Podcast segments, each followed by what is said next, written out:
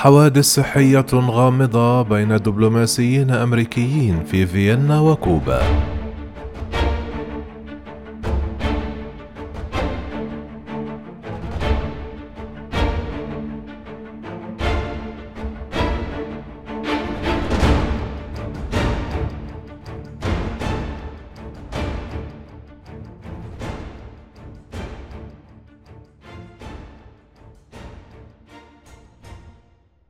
قال مسؤولون أمريكيون يوم الجمعة أن إدارة الرئيس الأمريكي جو بايدن تحقق في سلسلة من الحوادث الصحية الغامضة والتي أبلغ عنها مسؤولون دبلوماسيون أمريكيون وموظفون حكوميون آخرون في فيينا بالنمسا. بعض الأعراض مشابهة لتلك التي أبلغ عنها لأول مرة دبلوماسيون وجواسيس أمريكيون في العاصمة الكوبية هافانا في عامي 2016 و2017 ولم يتم تحديد سبب محدد لها حتى الآن.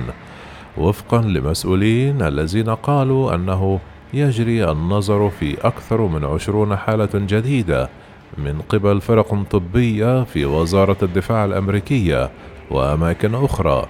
بما في ذلك وزارة الدفاع البنتاغون ووكالات المخابرات المركزية CIA وقالت وزارة الخارجية بالتنسيق مع شركائنا عبر الحكومة الأمريكية نحقق بقوة في التقارير المتعلقة بالحوادث الصحية المحتملة غير المبررة بين مجتمع سفارة الولايات المتحدة في فيينا. أي موظف أبلغ عن وجود ضرر صحي محتمل يتلقى اهتماما ورعاية فورية ومناسبة.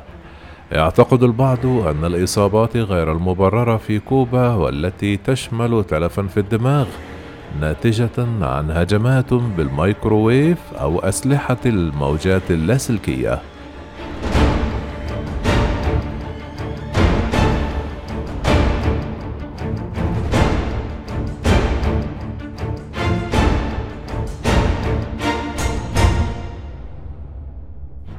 منذ قرابة أربع سنوات أعلن مسؤولون كوبيون أنهم كانوا يحققون في شكاوى أمريكية بشن هجمات على دبلوماسيين في هافانا عاصمة كوبا. وأن الحديث عن هجمات صوتية هو خيال علمي.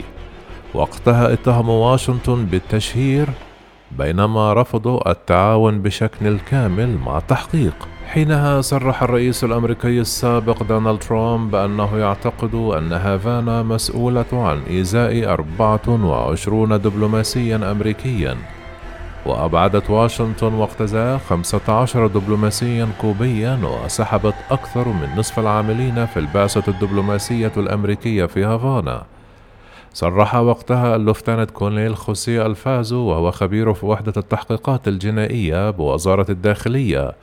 مستحيل أن نتكلم عن خيال علمي وأضاف أن من وجهة نظر فنية هذا الزعم لا يصمد. وقتها صرح اللفتنانت كولونيل روبرتو هرنانديز وهو محقق آخر في وزارة الداخلية بأنهم لم يتمكنوا من إثبات وجود الحادث ولم يتمكنوا أيضا من إثبات أن الأصوات التي قاموا بتحليلها تضر بصحة الإنسان. ولم تكتفي كوبا بذلك فقد ندد وزير خارجيتها برونو رودريغيز بإبعاد دبلوماسيين كوبيين من واشنطن وصفه بأنه عمل غير مبرر واتهم وقتها الولايات المتحدة بعدم كفاية التعاون.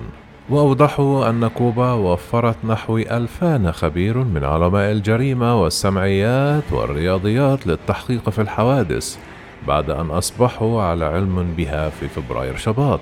كما زعم راميرو راميرز المسؤول عن أمن الدبلوماسيين الأمريكيين في كوبا أن شاغلنا الرئيسي في هذه اللحظة هو الاتهامات التي تثيرها الحكومة الأمريكية ونحن نركز على ذلك.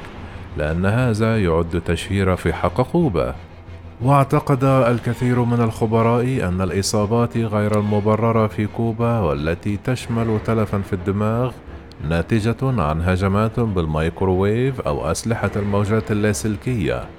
مع ذلك بالرغم من سنوات الدراسة لا يوجد إجماع حول ما أو من قد يكون وراء الحوادث وما إذا كانت في الواقع هجمات. من جهتهم أبلغ موظفون مقيمون في فيينا عن معاناتهم من أعراض غامضة منذ تنصيب الرئيس الأمريكي جو بايدن وذلك وفقا للمسؤولين. يذكر أنه تم الإعلان عن حالات فيينا لأول مرة يوم الجمعة الماضي من قبل مجلة نيويوركر.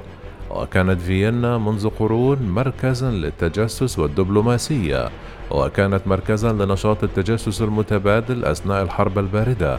وتعد المدينة حاليا موقع لمحادثات غير مباشرة بين إيران والولايات المتحدة بشأن إحياء الاتفاق النووي الذي تم توقيعه عام 2015 ويذكر أن هذه المحادثات متوقفة الآن ولم يتضح على الفور ما إذا كان أي من أعضاء فريق التفاوض الأمريكي كانوا من بين المصابين.